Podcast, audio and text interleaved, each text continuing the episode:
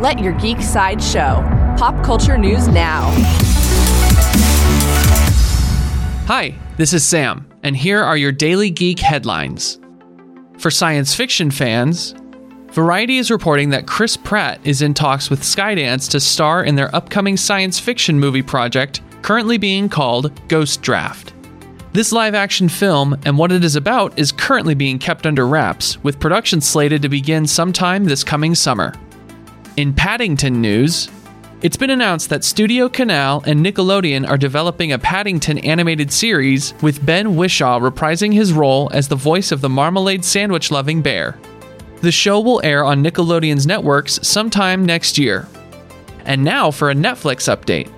A very busy schedule for Chris Evans has led him to have to bow out of the upcoming Netflix film, The Devil All the Time, which was to star him and Tom Holland.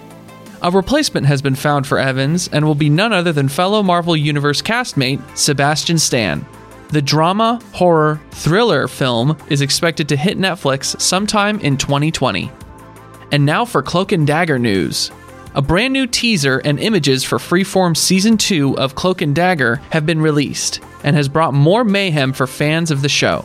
This next season is set to premiere on Thursday, April 4th.